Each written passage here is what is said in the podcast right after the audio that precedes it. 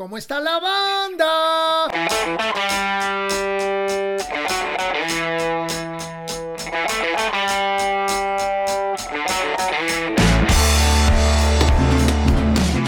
Dando duro, dando duro, en la vida hay que seguir.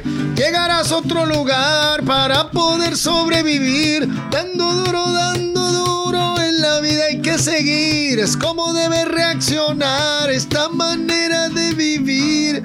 Dando duro, dando duro, dando duro, dando duro y ya. Suenan las rolas nuevas del disco de Ritmo Peligroso. Con eso abro este podcast. Amigos, ¿cómo están? Seguimos aquí ahora en este mes de abril, deseándoles que tengan salud, felicidad, alegría, rock and roll en sus vidas. Espero que todos estén muy bien. Nosotros estamos ya en la recta final de esta sexta temporada. Les quiero comentar sobre un proyecto que se llama Bolita, por favor, por una educación digna. Estos cuates están armando una campaña bien chida donde varias bandas de rock mexicanas ya los están comenzando a apoyar. El evento Bolita, por favor, por una educación digna es una iniciativa organizada por la sociedad civil que se realizará el 20 de mayo en la Utopía Mellehualco, Iztapalapa. ¿Ok? Se busca brindar juguetes, ropa, dulces, algunas computadoras, tabletas, en fin. O sea, lo que puedan donar, ¿no? O sea, te, pones a pesar y de dulces a computadoras, pues hay una gran diferencia, pero si tienes algo por ahí que ya no te sirve, a estos chavillos les puede servir. Eh, la participación de algunas bandas de rock y surf dirigido a niños y niñas de bajos recursos, hijos de personas privadas de la libertad, migrantes indígenas, así como otros grupos en situación de desventaja social en Iztapalapa. Todo enfocado a esa, a esa zona de la ciudad. Ante la necesidad de fomentar valores en las y los niños de 0 a 11 años, Bolita, por favor, por una educación digna, realizará un importante evento este sábado 20 de mayo en las instalaciones de la Utopía Mellehualco Iztapalapa. Dicha iniciativa consta de tres etapas. La primera de ellas consiste en recaudar juguetes, ropa, dulces, computadoras, tabletas, botellas de agua, etc. La segunda etapa consiste en difundir esta iniciativa con el fin de que más personas donen. Y la tercera etapa será un concierto donde contaremos con la participación de las siguientes bandas de rock y surf que fungirán como padrinos de los niños y niñas que de manera desinteresada donaron su talento.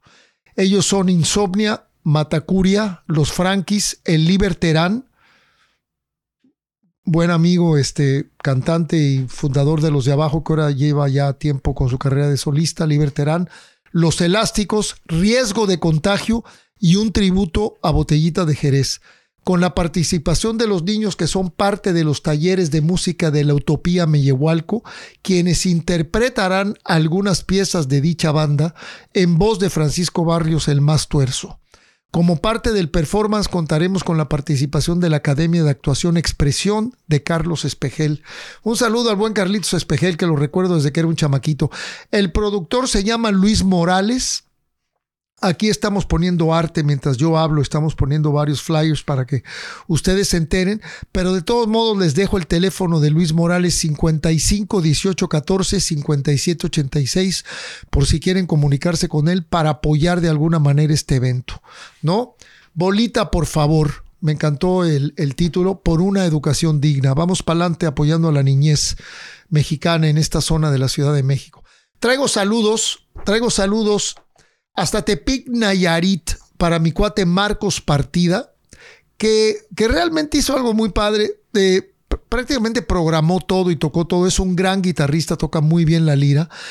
Y agarró la clásica obra de Vivaldi de las cuatro estaciones y las arregló pues en un estilo medio punk rock, medio rockero fuerte y creo que realmente le salió muy bien, tanto el primer movimiento, también tiene un segundo movimiento, pero esas cuatro estaciones de Vivaldi le salieron de poca madre, las escuché con calma y realmente es un cuate muy talentoso. Les recomiendo que se acerquen a la música de Marcos Partida y en especial a esto que se llama Preludio Menor, que son los arreglos en versión punk rock de las cuatro estaciones de Vivaldi. No puedo dejar de felicitar a mis queridos María Barracuda y a la Chiquis Amaro por su nuevo sencillo Desenrédame, que por cierto eh, felicité a Chiquis y me dijo que venía en camino el Greatest Hits, los grandes éxitos de Hot Dog, pero no es una recopilación de las versiones. Volvieron a grabar todas las rolas con nuevos sonidos, con nuevos arreglos, con un sonido mucho más fresco. Un poco lo que hicimos nosotros en el 2018 con el disco de 40 aniversario. Entonces estén pendientes con este disco de grandes éxitos de Hot Dog. Todo mi cariño para María Barracuda y para la Chiquis Amaro. Y también mis respetos y un fuerte abrazo hasta Tepic Nayarit para Marcos Partida, con este proyecto que tiene tan interesante. Amigos, el fan de esta semana es Luis Alejandro Rodríguez Sotres. Gracias, carnal, por tu apoyo. Gracias por tu buena onda y por seguir este podcast. Gracias a todos los nuevos suscriptores y a los que llevan años apoyándonos. Realmente se los agradecemos muchísimo. Nada más tienen que hacer clic aquí abajo para suscribirse. Y Luis Alejandro Rodríguez Sotres, en nombre de Piro y todo el personal de cómo está la banda, te mandamos un fuerte abrazo y te agradecemos que nos estés apoyando. Como siempre, les recuerdo que me pueden seguir en Instagram, en Facebook y en Twitter, donde siempre estoy activo y les contesto y les comento y les digo que sí, que no y que lo de más allá. Y recuerden también que todo el merchandise de cómo está la banda, sudaderas, tazas, platos, stickers, todo y también de muchas bandas de rock está en bonustrack.shop. Como siempre les recuerdo que abajo están todos los links. Y ahora les voy a hacer una breve semblanza de esta chica realmente muy interesante, una mujer muy auténtica, muy derecha, sin tapujos, me parece que es este sumamente pues tal cual, ¿no? Tal cual.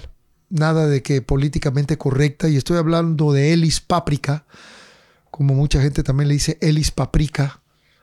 Y ella es una chica cantautora independiente de Guadalajara que ha logrado una carrera muy sólida en estos 18 años que lleva echándole ganas. Y les voy a echar este, esta breve semblanza.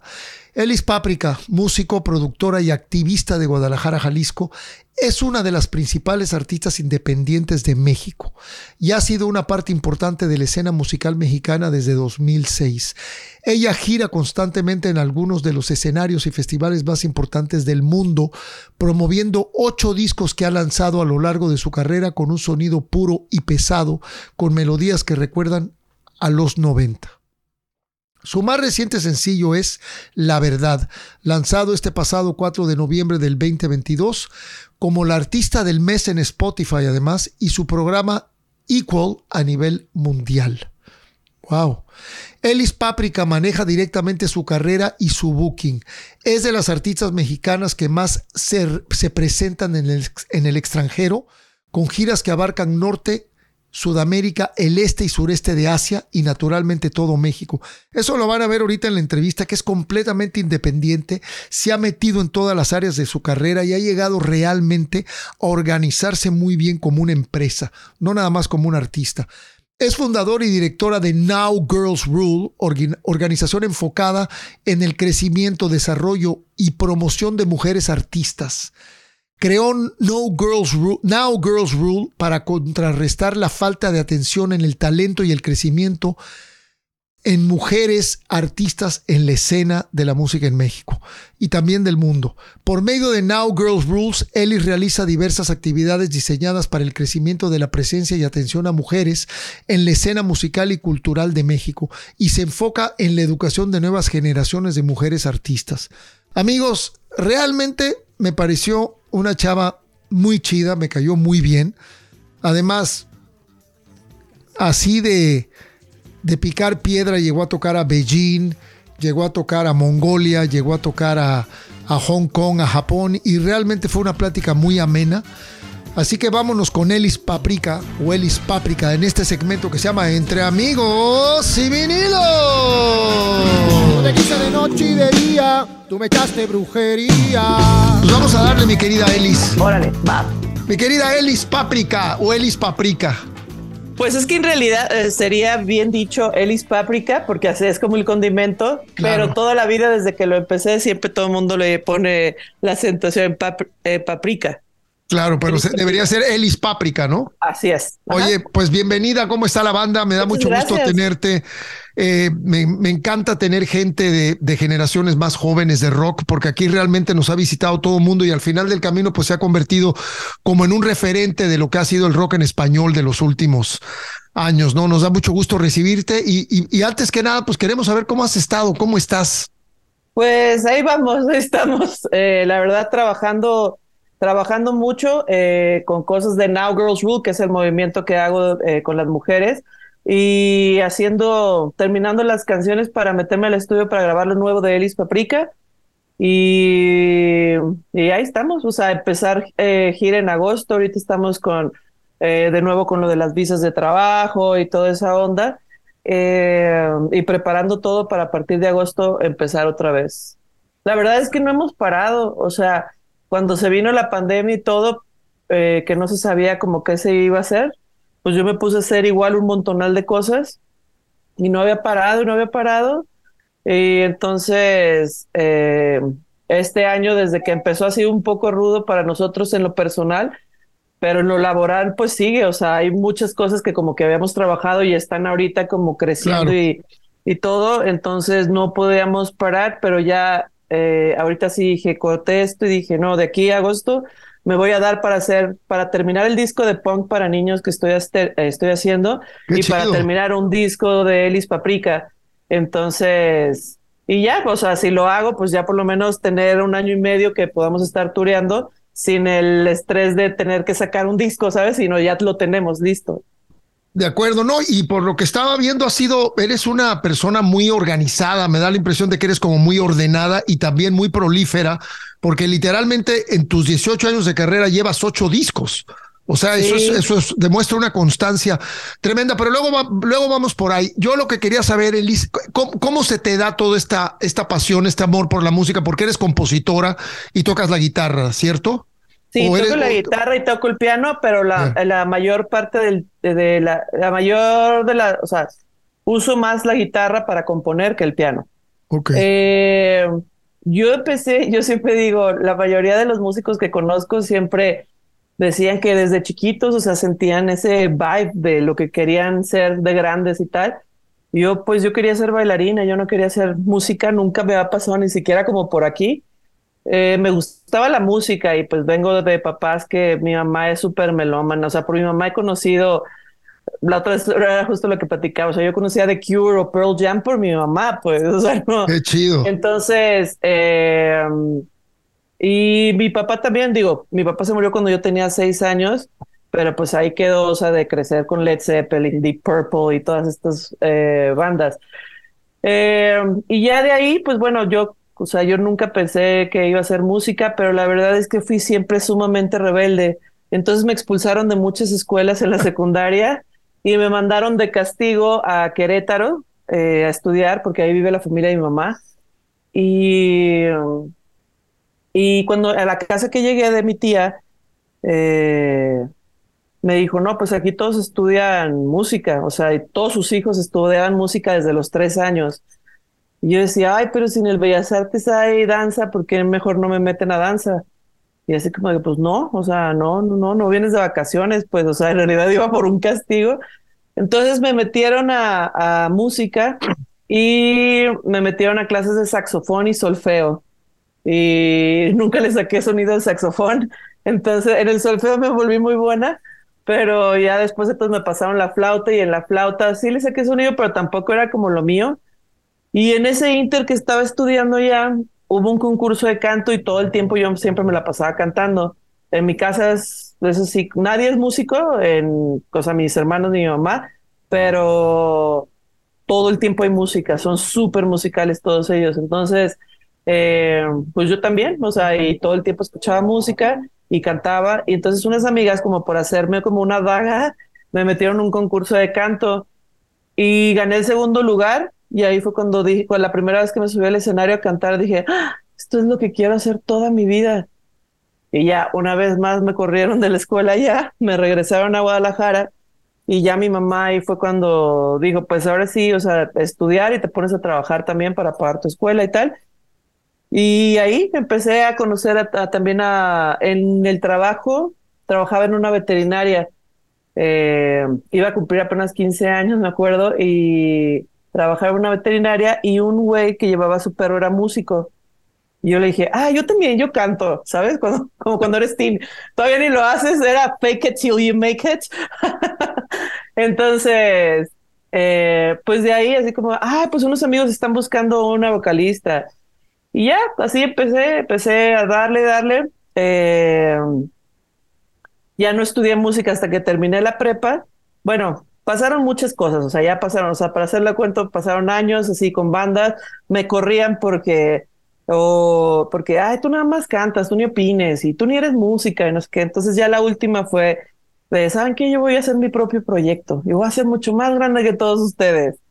Y ya, pues yo me fui toda digna. Eh, y ya, terminando la prepa, me metí a estudiar a la escuela de música. Eh, como el segundo año, eh, ya me peleaba demasiado con los maestros, pues siempre he sido como muy, tengo problemas con la autoridad, la verdad.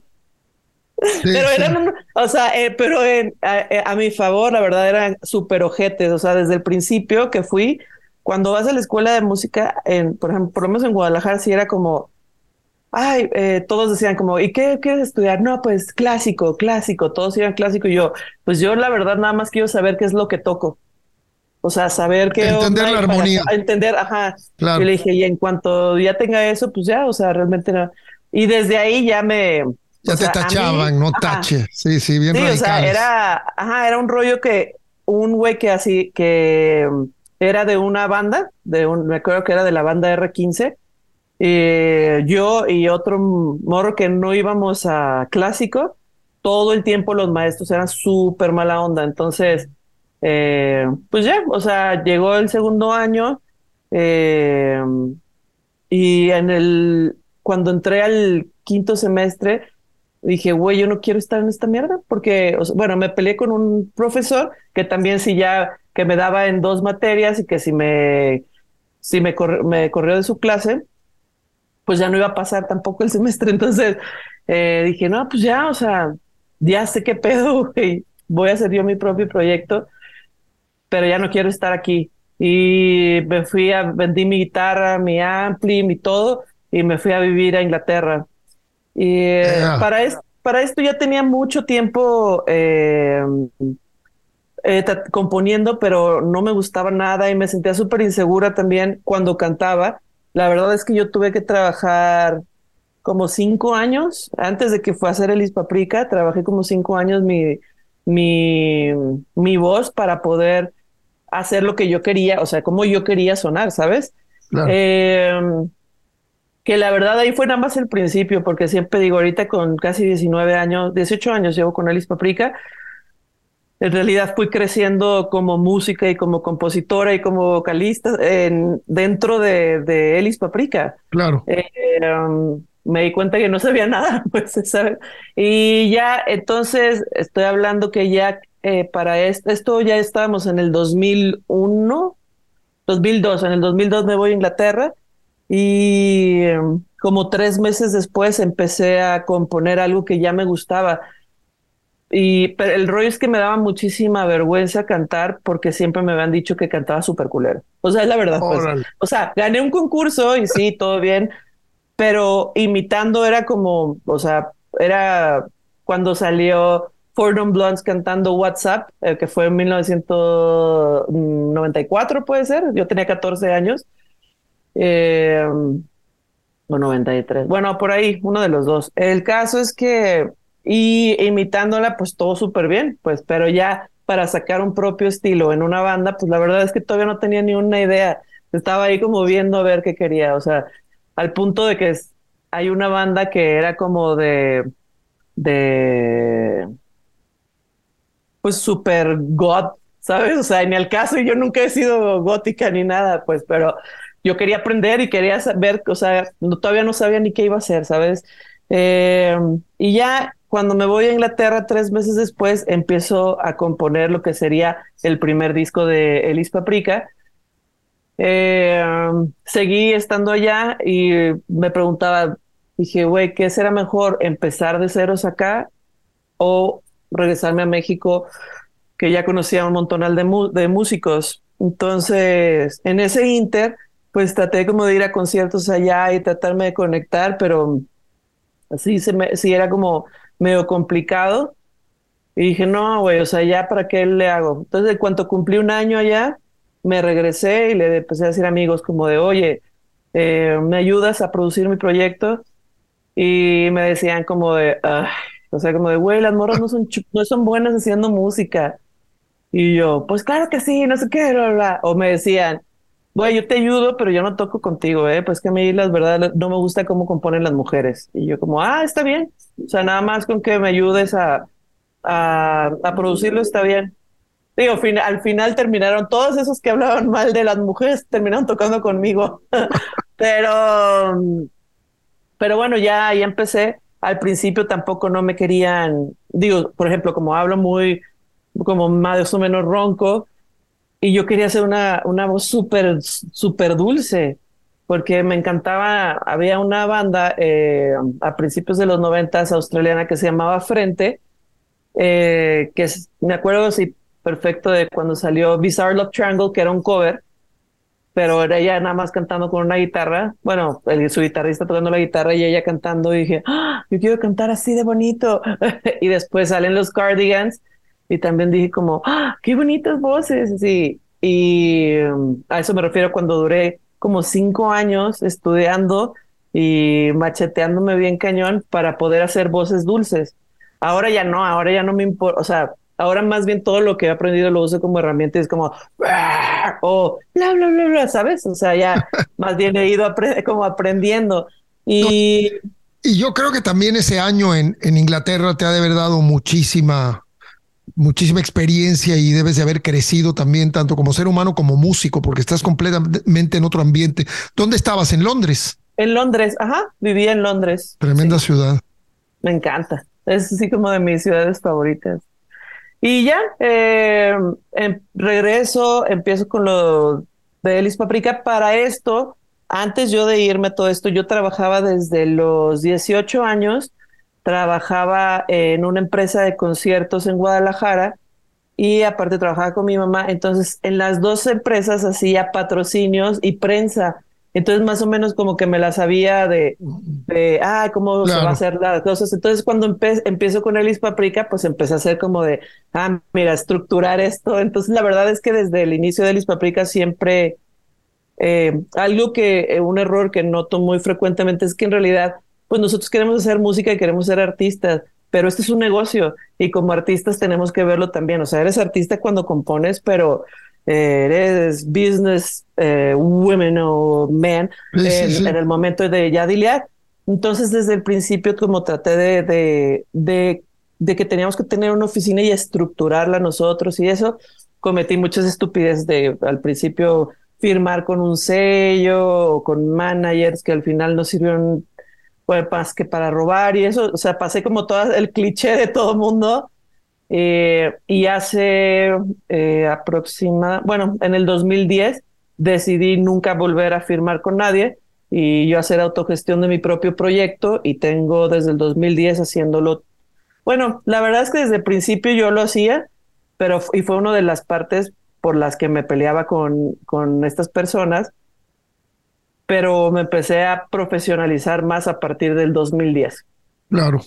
Sí, no, y yo creo que este que eres un ejemplo exitoso del artista independiente, porque hoy en día pues ya la mayoría nos hemos este aventado a la independencia y hay este pues bandas y grupos y, y, músicos muy exitosos que realmente entienden perfectamente esta armonía entre ser artista y ser una persona de negocios, ¿no? Y creas una, una empresa, un poco lo, lo, que pasó con el Panteón Rococó y con todos ellos que se manejan como una empresa, literalmente, ¿no? Maná, el Panteón, toda esa gente de Warning, que son, o sea, nuevos proyectos, pero eh, yo, es que por ahí yo creo que es lo, lo mejor que puede hacer un proyecto. pero cuando también te agarran morrito, cuando estás más morro y te agarran así claro. tiernito y dice como de, no, y te dan seis, dices, uy, qué padre que alguien te lo haga y después te das cuenta que, ay, no, ¿qué pasó? Oye, Elis, ¿y tú compones toda tu música o tienes un proceso de composición con otros músicos? No, normalmente haz de cuenta, el 95% de las canciones de Elis Paprika es mío, música y letra. Hay unas que mm, unas que hago eh, como la la composición es, por ejemplo, de mi baterista, que es Cachi Sesueta. Hay como tres canciones de él y hay otra que es de Christy. Y hay otras dos que han sido de guitarristas diferentes. Ajá, pero la mayoría de las canciones de Elis Paprika sí son mías. Qué bien. Oye, y este, ¿eres, eres muy este, disciplinada para componer o simplemente de pronto te llegan las ideas o, o tienes un horario y tienes un espacio donde te dedicas a componer? No, la verdad es que yo sí eh, se me hace muy chingón los las y los compositores que, que, que dicen, ah, bueno, me voy a sentar porque tengo que componer, así. Mm, lo he intentado miles de veces y no me sale. O sea, la verdad, como puedo hacer en un día un EP completo, o sea, como cinco canciones y ya, pero puedo en un año no hacer nada. O sea, y no, no se me prende y me siento ah. y empiezo a tocar la guitarra y no, y no hay nada, no hay nada, me siento súper, eh, como súper vacía y digo como, ay, ¿qué tal si ya nunca más puedo volver a componer? Y muchas veces, así, varias compositoras me han dicho como, no, es que sí te tienes que, así como le, nos dices a todas que tenemos que ser disciplinadas en la oficina de nuestro negocio musical, tú también te tienes que disciplinar para componer. Y, y lo he tratado, pero lo, siempre desecho lo que hago normalmente cuando es como lo, lo siento como forzado. Y eso normalmente lo desecho. De acuerdo. Oye, ¿Y tú te autoproduces o siempre buscas un productor o la banda produce juntos? ¿Cómo es el proceso de la producción del disco? Hay de, hay de todo. Normalmente eh, yo coproduzco o produzco, depende. Eh, lo último lo he coproducido con Cachi, que es el baterista, eh, con Richo y con Diez, que son guitarristas de Elis Paprika. Bueno, tengo muchos guitarristas, pero como que ellos son como normalmente como los que hemos hecho más los que tenemos más tiempo trabajando juntos, pero más bien ahora ya llegó el día que es, ya les hablo como de, vamos a ir a girar a Estados Unidos, ¿quién puede? Y ya les voy preguntando así de, ah, yo puedo esto, ah, ok, entonces tú vas. Los que estamos fijos normalmente somos Cachi, Cristi y yo. Y entonces ya, pues llego, haz de cuenta que compongo eh, aquí, llego con Cachi y le digo, ah, ¿qué te parece esto? Y ah, está súper chido. Y ya decimos, como empezamos a pimponear ideas y cómo queremos que suenen. Y ya nos vamos al estudio, llegamos con Richo, le decimos a Richo y Richo también empieza con la magia. O 10, eh, la última que hicimos, que es la verdad, la produjo 10 y con Cachi. es depende, o sea, hay cosas que nada más yo produzco, hay otras que, que coproducimos en la misma banda. No, no se sigue un patrón. Pero fíjate que, que dentro de todo, yo sí creo que has tenido una tremenda disciplina porque llevas ocho discos en 18 años. O sea, es un disco prácticamente cada año, cada dos años, perdón. Y eso es mucha constancia, ¿no? Yo supongo que en este mundo independiente no debe de haber sido muy fácil. ¿Cómo has logrado mantenerte tan constante? Pues soy súper terca. Toda la vida, todo lo que hago, soy eh, donde pongo el ojo, pongo la bala. No sé cuánto tiempo me tarde, pero si soy en ese tipo de cosas, soy como de quiero esto y voy a hacerlo y no sé cómo lo voy a hacer, pero lo voy a hacer y lo voy a hacer y voy a estar ahí como. Entonces, eh, siento que al principio, digo, algo que me ayudó mucho, que cuando me peleé con mi primer sello y, y me fui a demanda con ellos y fueron dos años muy tormentosos, pero después agarré unos managers que también fueron horribles y me robaron dinero. Como que había mucha cosa. Ahí fue cuando Elis Paprika se volvió más ruda y se volvió un poco loca. Entonces ahí era para no volverme loca. Así sale, que compuse y compuse y compuse y compuse y cada vez iba siendo más rudo, más rudo, más rudo. Y ya de pronto me enamoré bueno, no, ya en ese tiempo ya era cuando me estaba enamorando y entonces ya no había cosas, no podía componer cosas bonitas, pero componía todo súper rudo.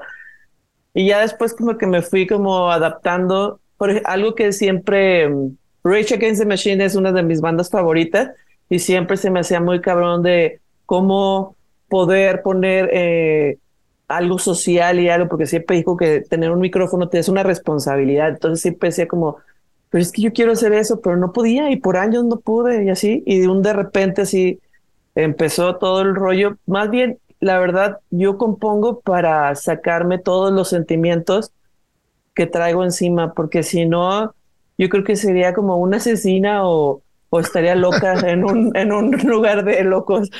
sí, eh, porque um, sí soy como muy apasionada en mis, en mi sentir siempre soy como muy amorosa o muy así de si lo odio es lo odio muchísimo y si lo amo lo amo muchísimo. Em, entonces como que todo ese tipo de el estar escupiendo por medio de componer eh, me ayuda a, a, ya en mi persona ser como un poco más tranquila. Y, y creo que o sea, del 2010, de hecho, la mayoría de las cosas que compuse, o sea, de más discos, es del 2010 ahora. Y yo creo que fue eso, o sea, como el tener que sacar todo lo que sentía, porque si no, me iba a volver loca. Y, y ya de repente, por ejemplo, en pandemia, ahora que sacamos Todo se está cayendo, The End of the World, y, y el primer sencillo del disco de punk para niños, que, es, que era la de Dance with the Devil, eh, pues sí, era, era como ahí, haz de cuenta que de la mañana pues hacía ejercicio, después agarraba la guitarra, después me iba a cocinar, ah, porque me hice panadera también en pandemia, hice una panadería y todo. eh, y, y como que todo eso como que me, me, me fue alivianando, llevándola todo. Y ahorita vienen nuevas, que vienen nuevas canciones. Ahorita tengo como cinco para terminar el disco de punk para niños, porque todas esas son leyendas del mundo eh, y son en diferentes idiomas también. No es, me gusta mucho jugar con eso. Y viene el otro de Elis Paprika, que no es tan rocker como lo que, como el Venganza, que fue como el último disco que sacamos. Eh, pero bueno, a ver qué tal. Sí, pues viene mucho. más, más bien te compongo como por temporadas.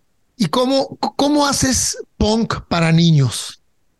Eh, mira, ahí te va la historia. Hay una expo en Guadalajara que se llama Papirolas y una amiga estaba trabajando en la organización y me dijo, oye, ¿por qué no vienen a tocar? Quiero empezar a poner música. Y yo, ah, ok, ah, pues sí, vamos. Entonces, eh, nuestro show en vivo es muy rocker y muy punk. Entonces, eh, Claro que lo, sí lo, sí sacamos ciertas rolas y nada más lo arreglamos porque iban puros niños de kinder a vernos. Entonces, eh, se armó el slam así súper cañón con los niñitos. Y dije, güey, ¿por qué? ¿Por qué subestiman a los niños desde que siempre es como de, ay, Barney y cosas así, güey? Los morros también les gusta hacer headbanging, les gusta estar brincando y sentirse ¡ah! desquiciados. Y ahí fue cuando dije, quiero hacer un disco de punk para niños.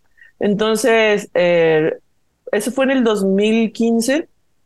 Y entonces ya me puse a, dije, bueno, ahora que tenga tiempo, y la verdad es que, pues, como yo cuestiono todo, lo de Listo Prica y lo de Now Girls Rule, pues, o sea, nunca tengo tiempo. Entonces, ahora en pandemia, ya me puse a, ver y dije, ¿pero qué quieres? Y dije, bueno, yo cuando era niña, me encantaba que me contaran las leyendas y cosas de miedo y así, no, pues voy a hacerlo de leyendas. Voy a empezar con la leyenda de la mujer que bailó con el diablo, porque me acuerdo muy cañón que cuando estaba chica, eh, la señora que le ayudaba a la limpieza a mi mamá, eh, siempre me contaba de, su pueblo, que en su pueblo una señora, una, eh, una muchacha muy guapa, eh, que se fue en un día santo a bailar con el diablo, o sea que al final como era día santo y se fue a bailar, que el diablo fue el que la sacó a, a bailar y, y, se quemó el lugar. Y eso yo, o sea, yo pensé que había sido de Guadalajara y dije, me encantaría empezar con una leyenda que haya sido de Guadalajara. Pero después me enteré que no, que en Tijuana hay esa misma historia, que en diferentes lugares de México hay la misma historia, pero eh, bueno, ya de ahí empecé como de, sí, tiene que ser de leyendas. En diciembre de este año sale la de Krampus. El disco va a salir hasta abril del siguiente año, pero este año sale Krampus, que Krampus es también de la, pues de allá de los países como austriacos, alemanes y como de por allá, eh, que todos los 5 de diciembre la gente que se portaba mal, los niños que se portaban mal, venía Krampus por ellos a comérselos. Entonces vamos a contar la historia, pero y está bien padre eh, la canción. Eh, y es eso, o sea, más bien como quiero contar leyendas para que también de alguna manera empieces a, como morro, no importa de dónde seas, o porque donde giramos, pues giramos por todos lados, pero que puedas saber un poquito de las historias o leyendas de otras partes del mundo. Viene también otra japonesa, viene, vienen varias. Eh, ¿Y, y, son cantadas o son narradas o, cuál es más o menos el concepto? Porque el punk pues es el punk, pero ¿cómo haces punk para niños? Eso es lo que me pues, causa. Pues son, o sea, eh, te voy a mandar la de, bueno, más bien lo pueden checar. Eh, sí, mándanos todos esos links. de Dance with the Devil. Ajá, estás contando como Let me tell you. Lo vas contando cantando. Eh, y en realidad, o sea, yo lo digo que es enfocado en niños, pero en realidad, o sea, va a venir en vinil, viene un libro de con los cuentos ilustrados por ilustradoras, ilustradoras e ilustradores eh, mexicanos eh, de cada historia. En cada lugar donde vayamos vamos a llevarlo también en su idioma para que ellos, que cada quien pueda, ajá. Entonces, y el vinil, pues, o sea, el vinil la verdad no es para el niño, es para el papá, o sea, perfectamente lo puede escuchar el papá, pero decimos que es enfocado a niños porque son, pues quiero que sepan como las, y como historias eh, de, de, pues las leyendas que a mí me gustaban, pero no es necesario, o sea, sí estoy enfocada para, para niños, pero en realidad lo puede escuchar cualquiera, o sea, eh, está muy basada, por ejemplo, la de, la de um, Dance with the Devil es muy como a la onda Misfits. Entonces, o sea, es para que los papás y los niños eh, lo escuchen y les guste.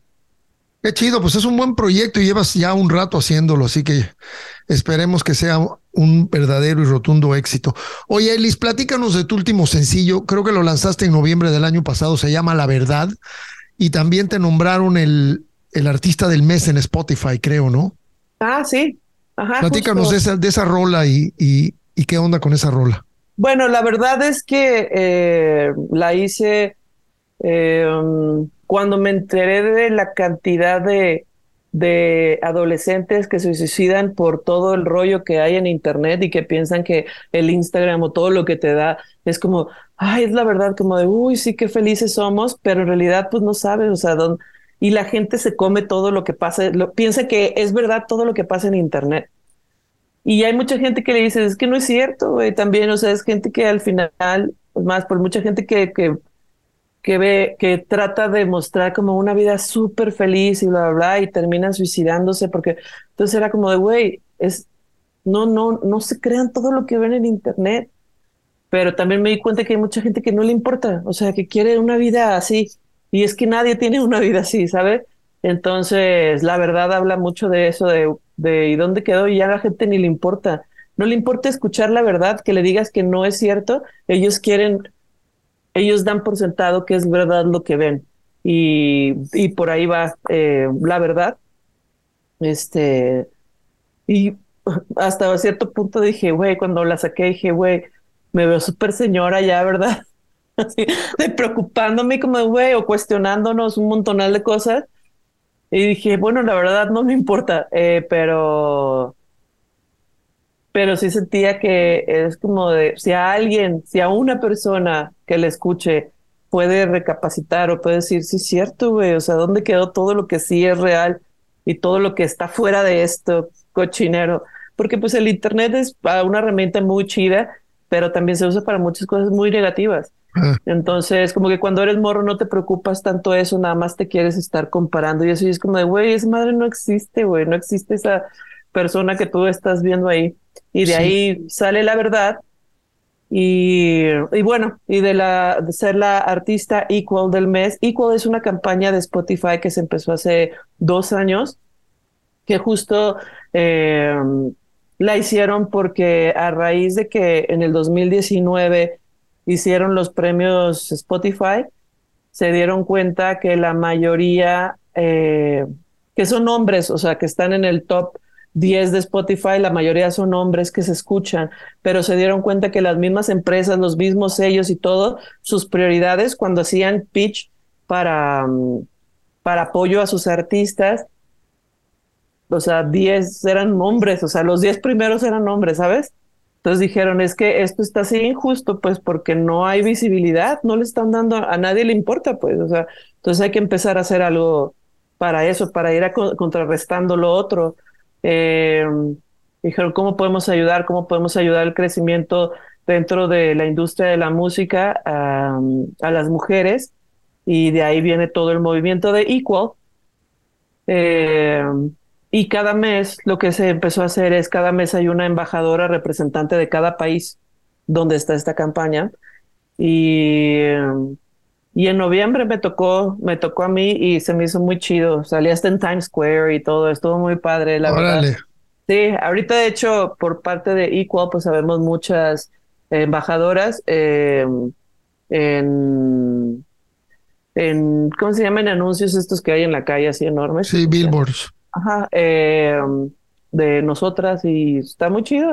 O sea, todo lo que se está haciendo en Equal, que es justo entre profesionalizar a las mujeres y darles visibilidad para que, para ir como nivelando todo esto que ha pasado desde hace muchísimos años, eh, pues nada, se me hace súper chido porque aparte ellos lo que decían era que me habían considerado porque también desde hace, soy creo que como la primera full independiente artista mexicana que estuvo ahí y, em, y me hablaban hasta morras y me decían como de, oye, qué chido, yo pensé que nada más eran todas las que tenían disqueras o cosas así. Y yo dije, no, pues no, o sea, y me dijeron, no, pues es que el trabajo también cuesta, o sea, tú eres de las que eh, no nada más es tu carrera, sino haces Now Girls Rule y ahí es una plataforma donde ayudas a un montonal de mujeres. Eh, y por eso consideramos que tú, tú tenías que ser la artista de noviembre y dije, ah, pues qué bonito, o sea, la verdad que se me hizo súper chido. Porque entonces le digo a las morras, ves, es que no hay nada, no es como, ya no son los ochentas, que tenían que pagar los sellos grandes como la promoción, ahora es como de, güey, el trabajo y el trabajo constante, si llegas a algo. ¿Te cuesta mucho? Sí, pero sí llega, ya hay más posibilidad, pues. Claro. Claro, y pues ya que tocabas el tema, platícanos de esto de Now Girls Rule. Ahora las mujeres, las niñas rigen, ¿no? Sí, eh, pues eh, Now Girls Rule lo empecé en el 2014 eh, y viene de una rola, o sea, la rola de Now Girls Rule eh, la íbamos a grabar y entonces le hablé a muchas de mis amigas eh, para que grabaran la, la canción conmigo. yo era muy fan desde morra, he sido muy fan de las porristas, me encantaba ver como esos certámenes de porristas que había en Estados Unidos, que estaban increíbles y que hacían cosas impresionantes y las porras. Y cuando yo viví en Estados Unidos, yo hice, eh, bueno, un año de escuela en Estados Unidos y me escogieron de porrista y mi mamá nunca me dejó ser porrista porque decía, no, esos muchachos no hacen nada y no sé qué y bla, bla, bla. Y no, no, no, no, no, tú no. Y yo, entonces me quedé así como de, yo iba a ser porrista. y Now Girls Rule viene de eso, así como que siempre quise ser como una porra y la hice música. Eh, entonces invité a varias de mis amigas y ya hablando ahí en el estudio, eh, estábamos justo hablando de, no, pues es que ahora hay muchísimas mujeres, como me decían, ¿a quién invitaste? No, pues invité a fulanita, fulanita, fulanita, fulanita. Un montonal, al final llegaron a más como cuatro, pero dije, güey, invité a todas estas. Y ya estamos hablando de, güey, ¿por qué no están tocando en los festivales? Y en ese tiempo yo ya llevaba cuatro años haciendo autogestión de mi banda, haciendo booking, management y todo. Entonces yo ya conocía pues a la mayoría de la gente que hace festivales aquí en México. Entonces dije, güey, ¿qué pedo, güey? Como, ¿por qué no las, están invitando? Entonces ya, ahí se quedó la plática y me fui a hacer cita con toda esta gente. Y le dije, oye, pues es que mira, quiero saber, ahorita que hay muchísimas mujeres, ¿cómo podemos hacer para, pues para que las conozcas, para que, ay, Elis, me decían, pero si casi no hay morras, güey, hay muchísimas. Ay, Elis, pero tú por qué te quejas? A ver, si a ti sí te, si tú sí tocas, dije, pues porque no se trata de mí, es que hay un montonal de morras y que están haciendo las cosas bien. O sea, no están pidiendo el espacio por ser morras, sino porque están haciendo las cosas bien y mucho mejor que mucha gente que está ahí. Entonces, eh, me dijeron, bueno, si te encargas de que sepamos eh, quiénes son, pues vamos viendo, vamos armando algo más adelante. Ah, va. Entonces empecé a hacer las noches Now Girls Rule, que éramos morras que teníamos un poquito de más tiempo y que además eh, como que la gente nos conocía más, invitábamos a los nuevos proyectos. Y empezó a funcionar y empezó a jalar muy, muy chido, la verdad, pero de repente ya me di cuenta que esto, esto iba a ser momentáneo, esto no iba realmente a generar un cambio grande, sino solo ciertas morras podrían ser beneficiadas en caso de que todo esto se volviera como un éxito. Entonces dije, es que todo esto tiene que cambiar desde la educación, desde que las niñas sepan que pueden tocar y que pueden dedicarse a lo que ellas quieren y bla, bla, bla. Entonces de ahí lo segundo fue hacer campamentos. Entonces, en, los, verano se hacen los campamentos de siete, de, para morras de siete años a 17 años. Y eh, todos los, los talleres nos dan puras morras que sí se dedican profesionalmente a lo que están dando, porque para mí sí era importante, y sí es importante y creo y soy fiel a esta de, mm, podemos cambiar las cosas por medio de la inspiración. Cuando las niñas se ven en otra morra que sí hace las cosas, algo que a mí me pasó, por ejemplo, en la escuela de música era, pues ninguno de los maestros tureaba o estaba haciendo discos chidos, o sea, ¿sabes? Era como de, yo quería un referente de alguien que, que lo que, que era. Por ejemplo, cuando ya quise hacer música, yo dije, güey, yo pues me voy a ir de México en cuanto termine la prepa, me voy a ir a vivir a Estados Unidos o a, a, Londres, porque ahí están las bandas que a mí me gustan y que sí, no hay nada aquí. Y en eso sale Santa Sabina, eh, Julieta Venegas, Eli Guerra. Y ya, y ya fue cuando dije, eh, André Echeverría, Tercioplaza, y dije, ¡ah! Uy, sí lo puedo hacer aquí. entonces dije, ah, bueno, entonces para mí es muy importante que las morras sepan y tengan referencias de morras mexicanas que están haciendo cosas. Entonces de ahí vienen los campamentos. Después de eso dije, es que esto está chido y aparte yo pensé que eso iba a ser gradual, que iba a ser un cambio de niñas de aquí a cinco años y es así, en putiza, perdón, en friega, se hace, ves el cambio y cómo les vuela la cabeza. Yo creo que de las cosas más maravillosas que me han pasado eh, es eso, ver el cambio de una niña, es que en los ojos, como cuando le pones algo en la cabeza de, güey, tú lo puedes hacer, como de, ¡ah! es como de maravilloso. Y, y ya de ahí dije, tenemos que hacer que las morras que ya se dedican a la música se empiecen a conocer. Eh, y entonces ahí empezamos también haciendo eh, los networking nights, que muchas de las morras, pues como ya tienen chambas y eso, los hacíamos de 8 a 11 de la noche y era como poníamos pizzas y cerveza y era irse a conocer, empezar a trabajar entre nosotras. Y siempre me decían, güey, los networking no existen. No, no, no existen. No pasa nada, güey. Y yo decía, claro, bueno, pues, o sea, está bien. A lo mejor en el tuyo no pasó nada, pero yo voy a hacer este y vamos a ver. Y desde el primero hubo como 60 morras, 30 salieron con trabajo, porque aparte invitamos a morras de marketing de marcas, a videoastas, a fotógrafas, a músicas, a dueñas de venues, para que se empiecen a conocer y empiecen a trabajar entre ellas juntas. Y está súper perro. Todavía al día de hoy, de las que se conocieron desde el primero, eh, siguen trabajando juntas.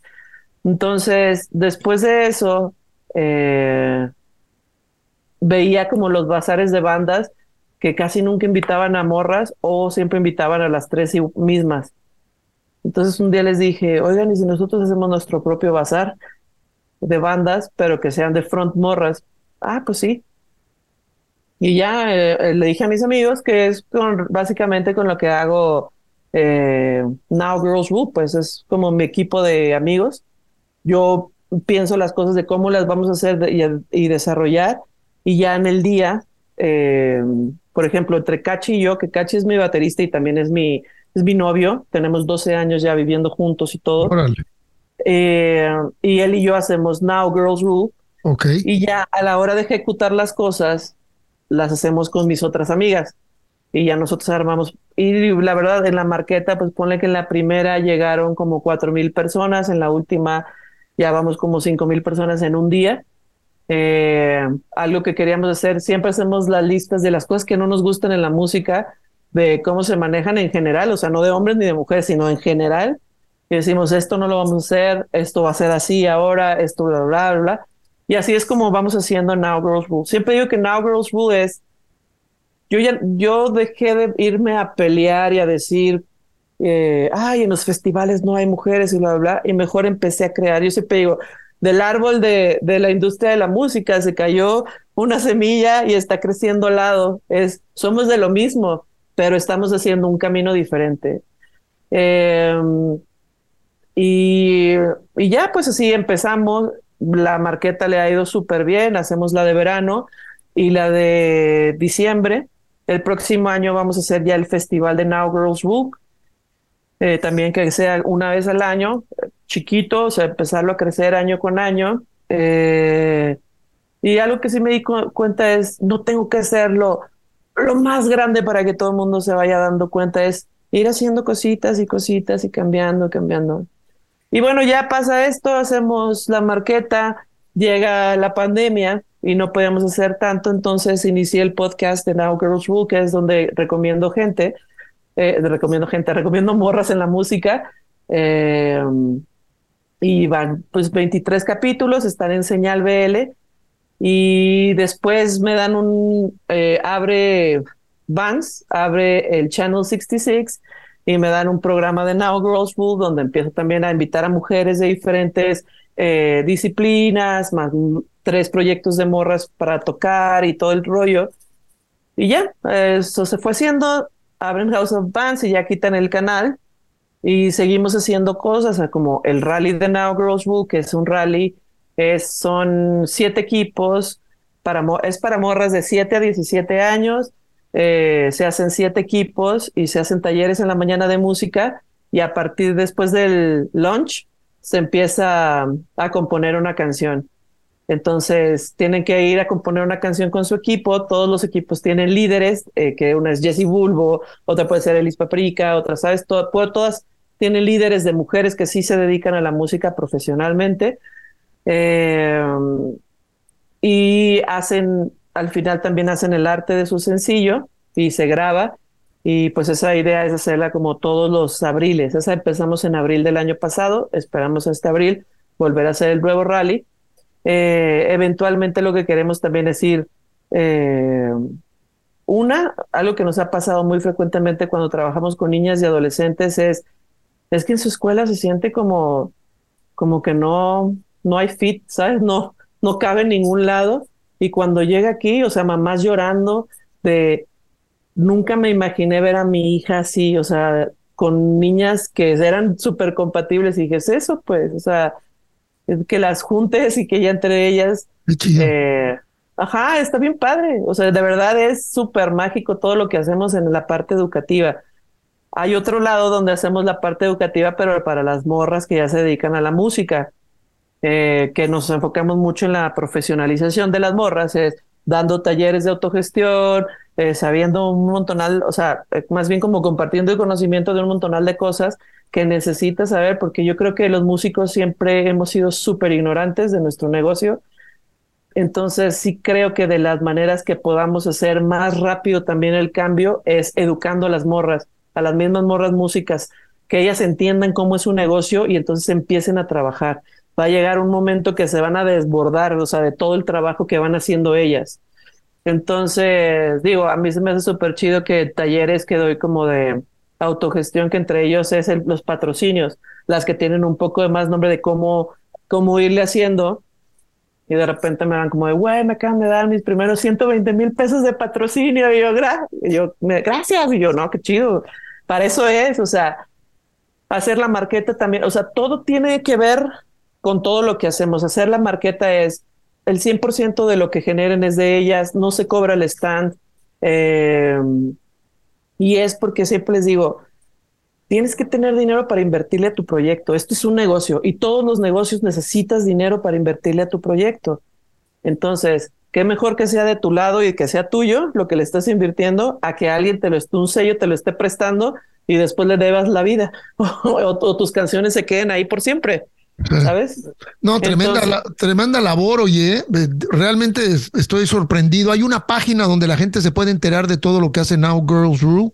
Pues pueden checar nowgirlsrule.com, aunque ahorita como cambiamos la persona que estaba encargada de la página, pero pueden entrar a las plataformas de Now Girls, a Instagram o a... Sí, mándanos todos esos links, Noelis, para, para promoverlos.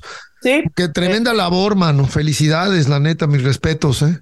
No, y aparte ahorita, eh, pues ya una de las cosas que seguía era hacer el eh, un sello. La verdad es que yo siempre fui anti-sellos, pero también una manera como de poder tener una opción. Que yo estoy segura que que sí hay mucha, mucho viejo lobo de mar o mucha gente que no quiere cambiar, mucho caimán en la industria, pero si tú aprendes a manejar tu negocio y eso y saber los porcentajes reales, como, por ejemplo, siempre digo, eh, que así sea no significa que así va a ser siempre.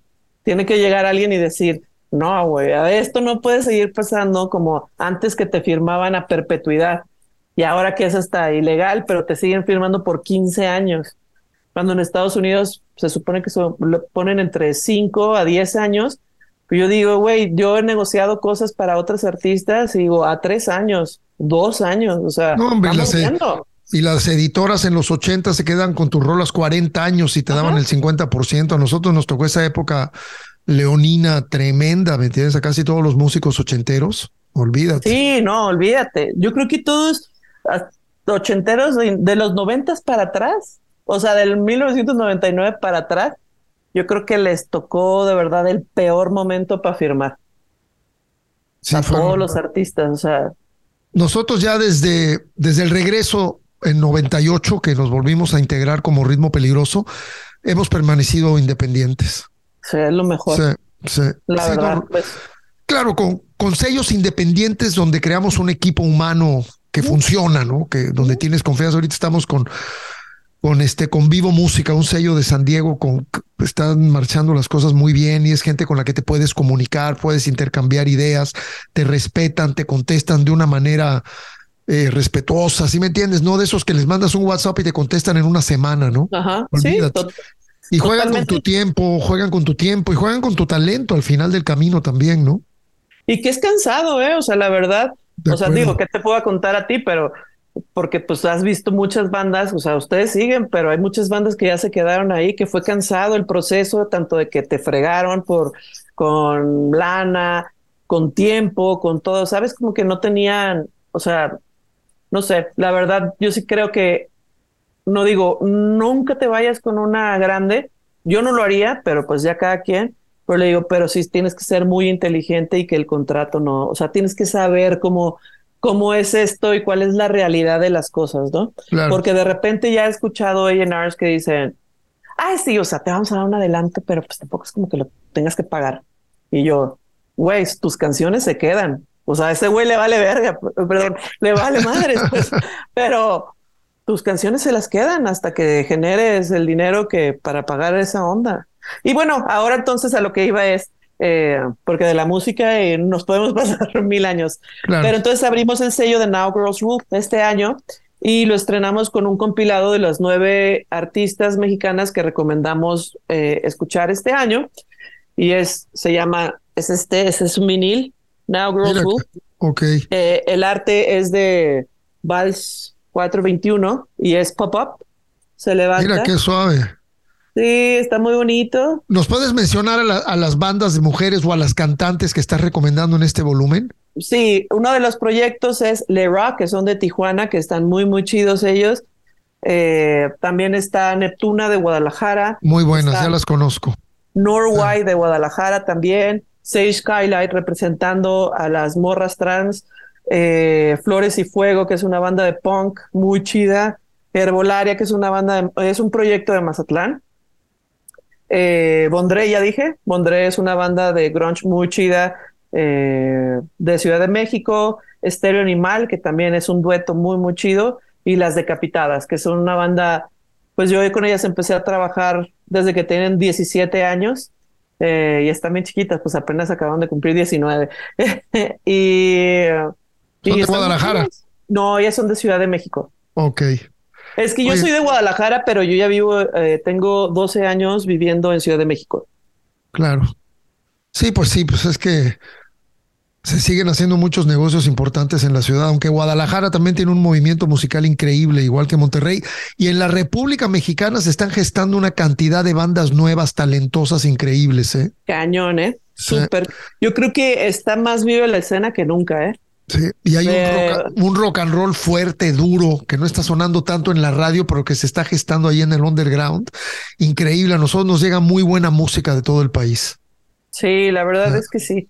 Me, se me hace muy chido ahorita cómo están sucediendo las cosas y creo que la independencia también ha ayudado. O sea, pues es que mira, o sea, tú por ejemplo, que tú lo puedes decir en los ochentas, ser un músico independiente es básicamente no existir, porque todos los sellos eran que BMG, que bla, bla, bla, y así. Ahora ya no, ahora ya no necesitas esa eh, infraestructura tan enorme y tan así para que para que seas visible. Ahora ya nada más es como lo subes, lo puedes, ya todo es tan así que lo puedes grabar en tu teléfono y subirlo así en cualquier agregadora y empezar a darle. O sea, cambió, cambió muchísimo el, el mundo de la música y de cómo se hace la música en los últimos 20 años.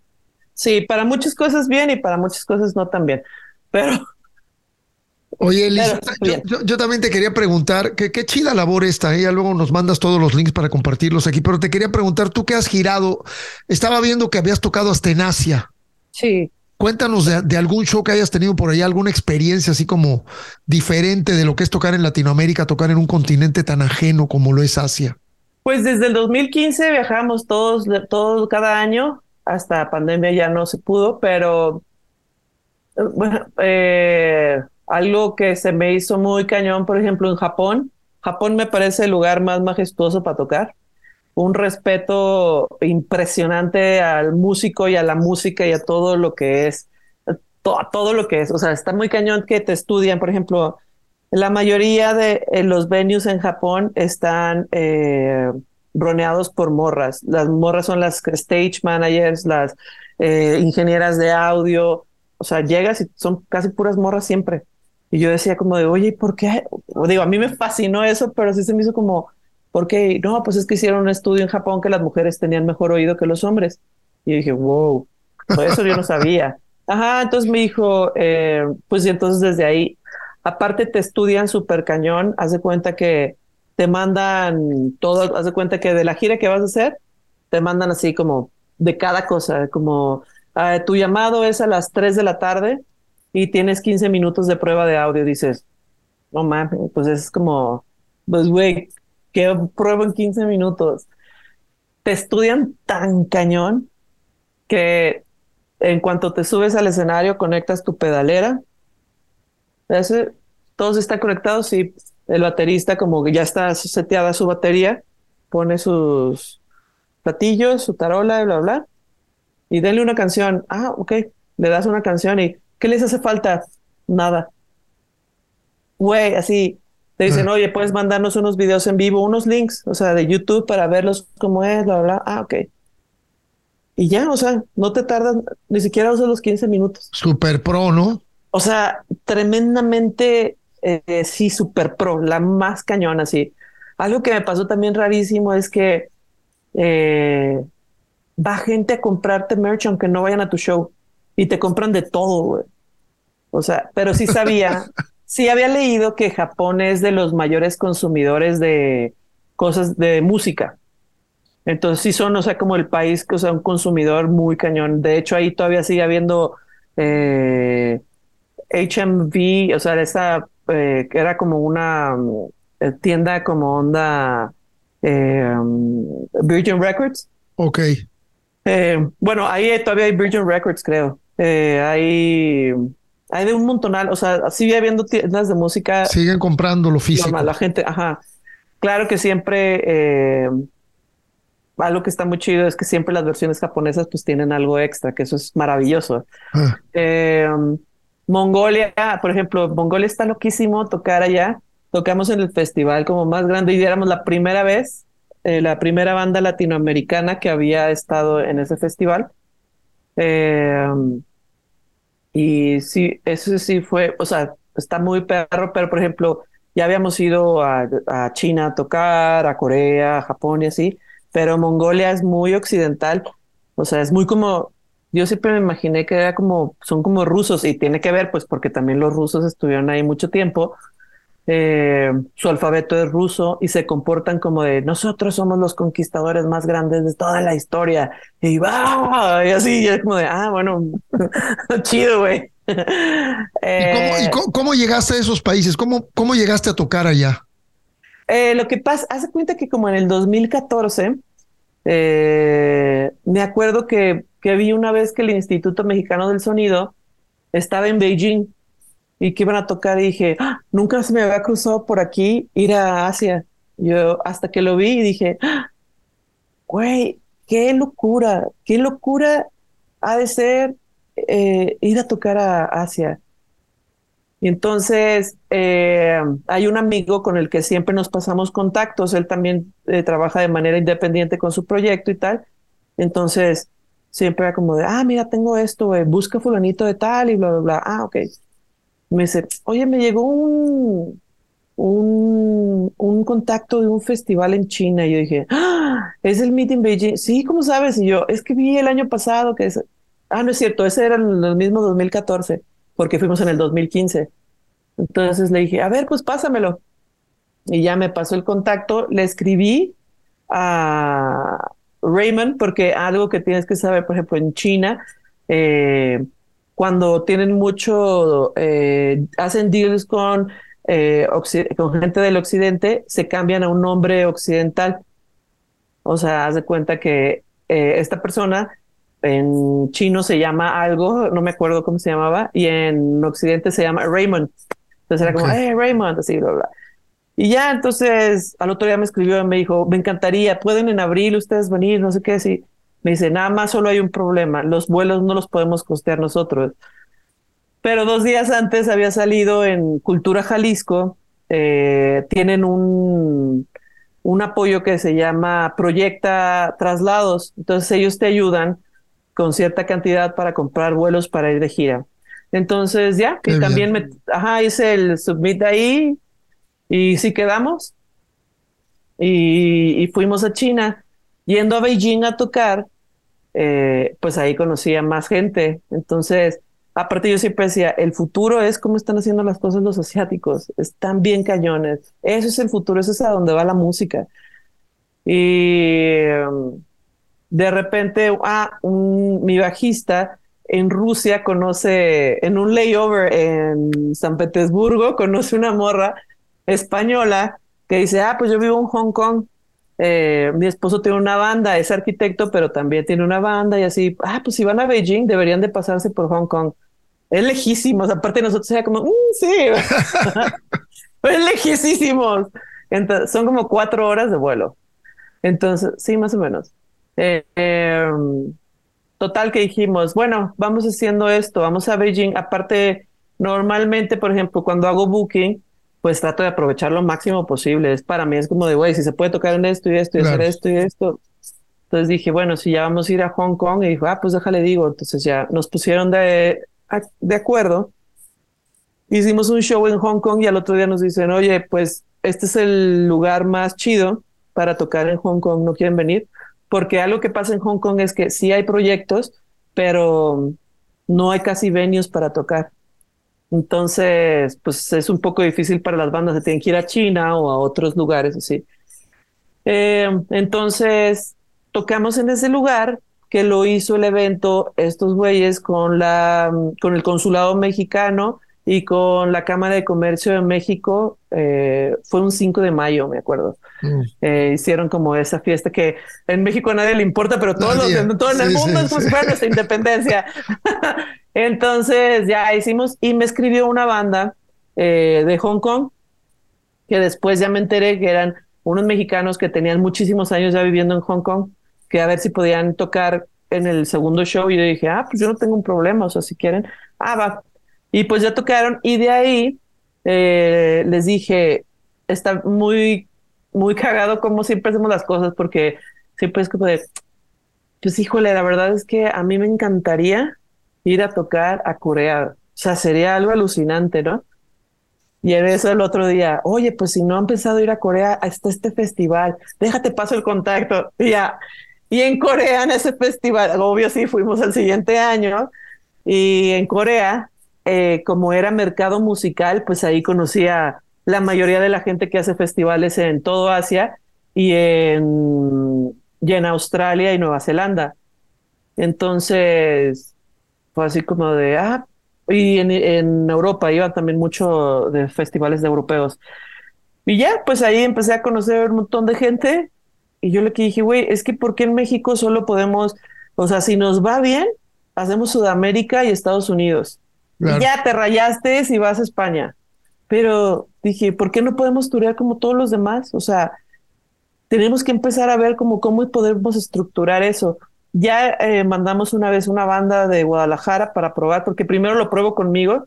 Es que antes de ser Now Girls Rule, es que tengo que contar esto para que sepan como por qué hago todo esto.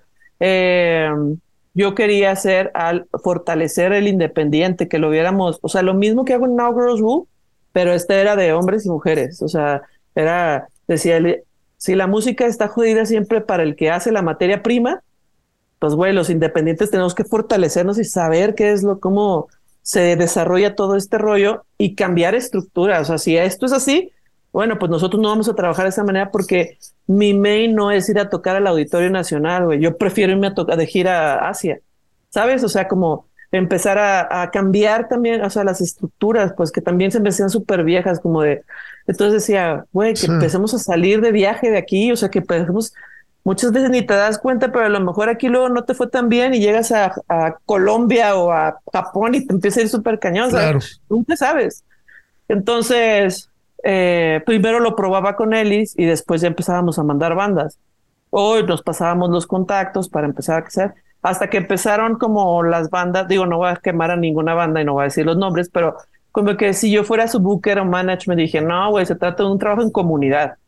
Por eso vi cuando es cuando me dicen el colectivo Inaugural, no, no es colectivo, nadie es de aquí colectivo, lo hemos tratado de hacer y en colectivo no se puede. Es como el trabajo de cuando te dejaban en la escuela, el trabajo grupal y siempre había uno que trabajaba más que todos los demás. Entonces dije, por eso es, así no funciona. Entonces, eh, ese es eh, lo que estoy tratando de hacer con Elis Paprika es estructurar una manera independiente donde realmente si trabajas podemos, o sea, puedes tú generarlo con tu propio proyecto, ¿no? Entonces, digo, comparto mucho más la información con mujeres porque estoy muy enfocada en eso, pero también lo hago con muchas bandas de vatos y les checo los contratos y todo. Digo, ya me fregaron tanto que ya soy súper desconfiada y ya me las sé de todas, todas, ¿sabes? Y aún las todas, todas, de cualquier manera me han fregado dinero, pues. Sí, esas, esas cláusulas, ¿no? Sí, pero bueno, entonces así fue eh, y de repente, por ejemplo, en el, 2000, en el 2020 teníamos ya cerrado que Nueva Zelanda, Australia, Indonesia, eh, eh, China, o sea, teníamos un giro, no, no, era la primera vez que íbamos a Europa a tocar, eh, hacíamos toda la América, estaba bien perro, ahorita empezamos ya como a, a recuperarnos de ciertos shows, pero el 2020 era como, como ya era de, ay, por fin, algo que estaba bajado por tantos años está dando ya solito, ya todo está ahí. ¡pum!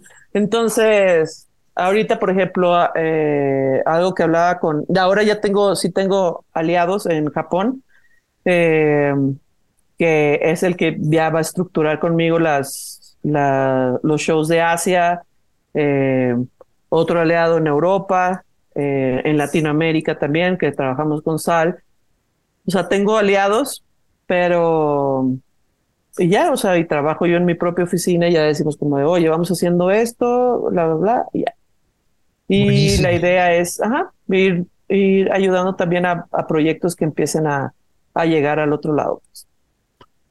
No, pues este, muy interesante, muy interesante platicar contigo, mi querida Elis. Ya se nos fue como mil tiempo, ¿verdad? Sí, no, y además que, que has logrado cosas realmente admirables realmente admirables. Al rato te voy a estar molestando con tus contactos en Japón, a ver si vamos con, con el ritmo peligroso. Oye, este. Uy, aparte creo que les iría uh, súper bien, ¿eh? Sí, yo creo que toda esta música latina y la fusión gusta mucho, ¿no? Gusta mucho el eh, world y todo eso. Algo que nos pasó a nosotros, eh, la verdad es que en vivo Elis Paprika es muy rocker Entonces decían como de, ay, ¿dónde, dónde son? Y ya, de México. No, no suenan a mexicanos. ¿Y cómo suenan los mexicanos? Y estaba tocando una banda de japoneses de cumbia. Y era como, así suenan los mexicanos. Y yo, no, en México hay de todo tipo de claro, música. Claro, claro. Elis, casi siempre cerramos estas charlas con un disco que escogió nuestro invitado. Y tú en esta ocasión escogiste esta joya. El que es el disco, Album de los Beatles. el disco blanco de los Beatles, un disco clásico. ¿Por qué de tanta música que has escuchado, tanta música con la que has crecido, se te ocurre escoger este disco? Platícanos, Eli.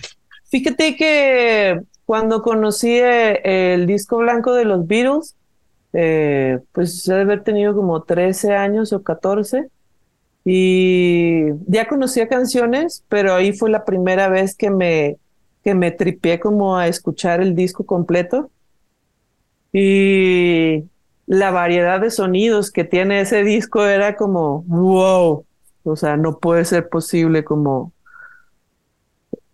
Sentía como que si era rocker, solo podía sonar rocker y ya. O sea, olvídate de las baladas, como que en ese tiempo no tenía ni siquiera o algo más pop, no, era como rocker. Entonces cuando escucho, digo que los Beatles, con los Beatles me pasa mucho como la variedad de géneros que hay en Claro. una sola banda y creo que eso es lo que de las cosas que más me alucinan de, de ellos. Y cuando escuché desde Dear Prudence, así fue cuando dije, ¡ah!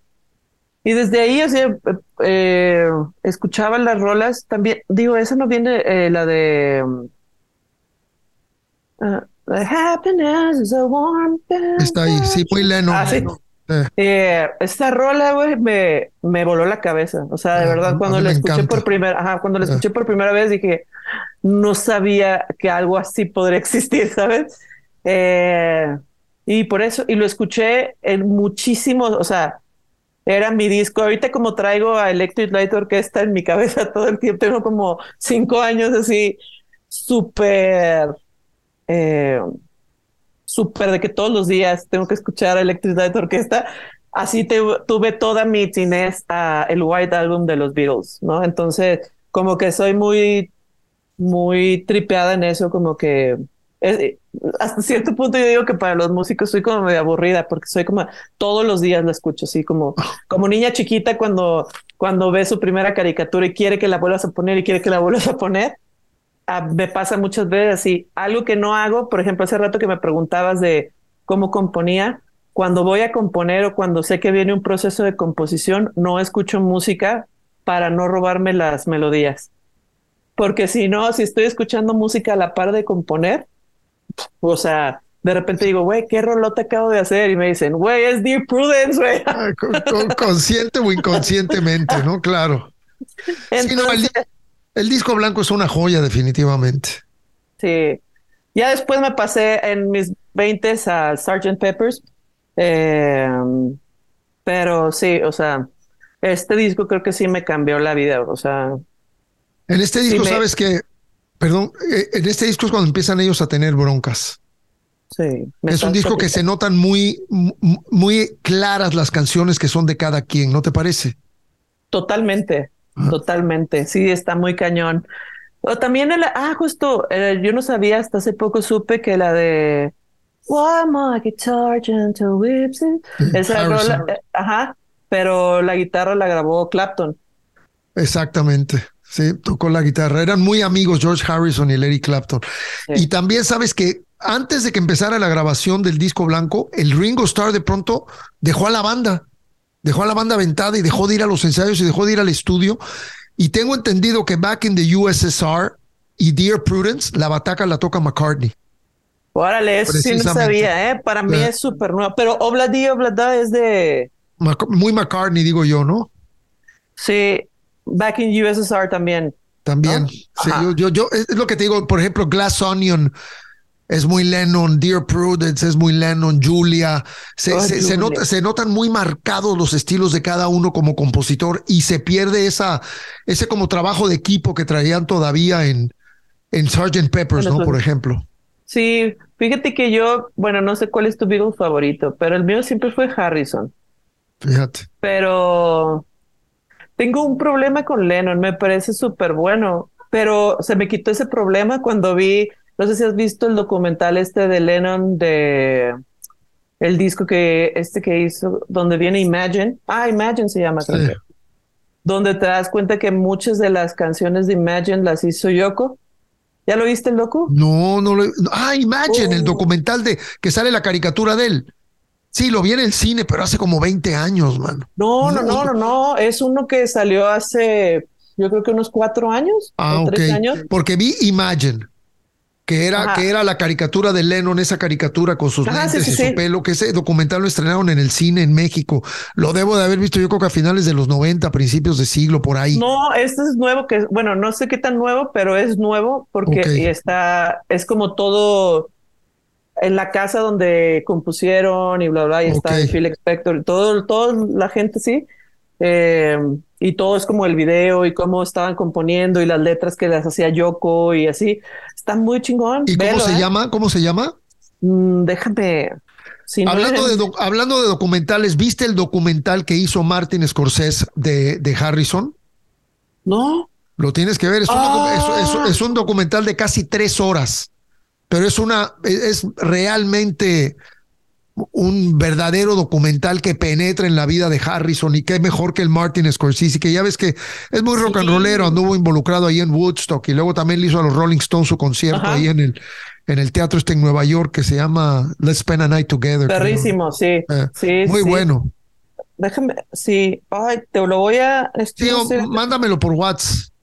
Pero sí le vamos a dar una checada porque a mí me gusta Sí, mucho. te lo voy a mandar. No, y está perrísimo, ¿eh? La verdad es que ahí como que cambié mi perspectiva. Me gusta mucho, me gusta, o sea, la composición de Lennon está perrísima. Bueno, Paul McCartney me alucina. Sí, cómo no. Una de las rolas, eh, creo que la primera rola que me acuerdo de cuando era niña, de haber escuchado los Beatles, digo, mi mamá era muy fan de los Beatles, pero una rola que desde niña fue así como mi, es la de When I'm 64, like, When I get older, lose claro. Y Claro. es la primera canción que aprendí a tocar en guitarra. Entonces, sí, es como esta Y parte. tiene, y tiene, eh, tiene una onda medio infantil, ¿no? Esa Sí, canción, total. ¿verdad? De Ajá. pronto tiene muy originales. A mí siempre me parecieron muy originales y también atemporales, porque los escuchas y, y no, no, no puedes aceptar que es un disco de hace 40 o 50 años, ¿no? Es increíble lo, lo bien que suenan. Mi querida Elis, es súper, o sea, el, el máximo para un músico es ser, hacer música temporal. Eh, totalmente, que- que yo creo que es cuando encuentras tu estilo y tu nicho, ¿no? Que no te que tratas de no parecerte a nadie y tener y encontrar tu propio sonido y tu propia manera de expresarte. Querida, despídete como se te pegue la gana. Por favor, vayan y escuchen Elis Paprika, compartan si les gusta y si no les gusta, vayan y compartan a sus músicos. Hay mucha música nueva, vayan, escuchen. De verdad, no se, lo, no se pierdan de, de las majestuosas y maravillosas artistas y artistas, hombres y mujeres y eh, no binarias que hay en México. Eh, apoyen a su artista favorito. La gente que esté interesada en lo de Now Girls Rule, cheque eh, las plataformas, eh, en Insta, bueno, en Instagram eh, y en Facebook, que es lo que vamos a estar haciendo. También en el de Elis Paprika. Y pues nada, rock and roll para todos ustedes. Muchas gracias. Eso es Oye, todo. tengo que decirte antes, pero que quiero decir, es que no te lo, no te lo podía decir antes, pero eh, yo te conocí eh, como en, lo- en los ochentas, cuando en el Canal 5 empezaban a, a pasar videos y estaba así como mixeado. Y me acuerdo que me encantaba cuando salía, déjala tranquila. por-". Me encantaba ver esa, ese video y me encantaba la canción también. Y ahí fue cuando te conocí. Mira, se me hace muy cañón. Qué chido. Muy padre, pues después de un montonal de años, nunca me imaginé esto. Qué chido, gracias por Ey. invitarme. Eh, un placer y ya nos veremos en Guadalajara. ¿Y cómo está la banda?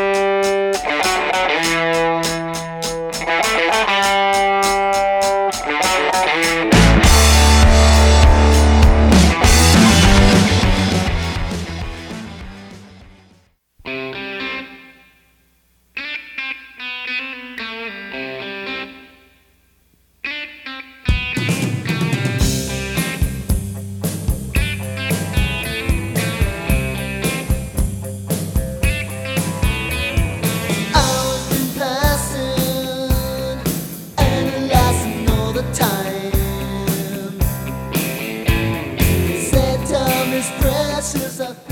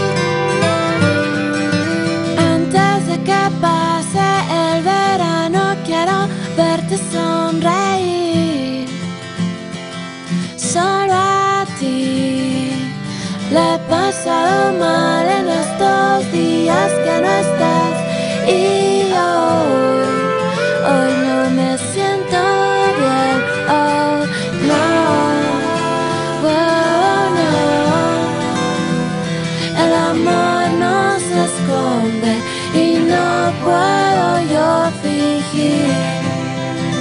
Bueno, el amor no se esconde y no puedo yo.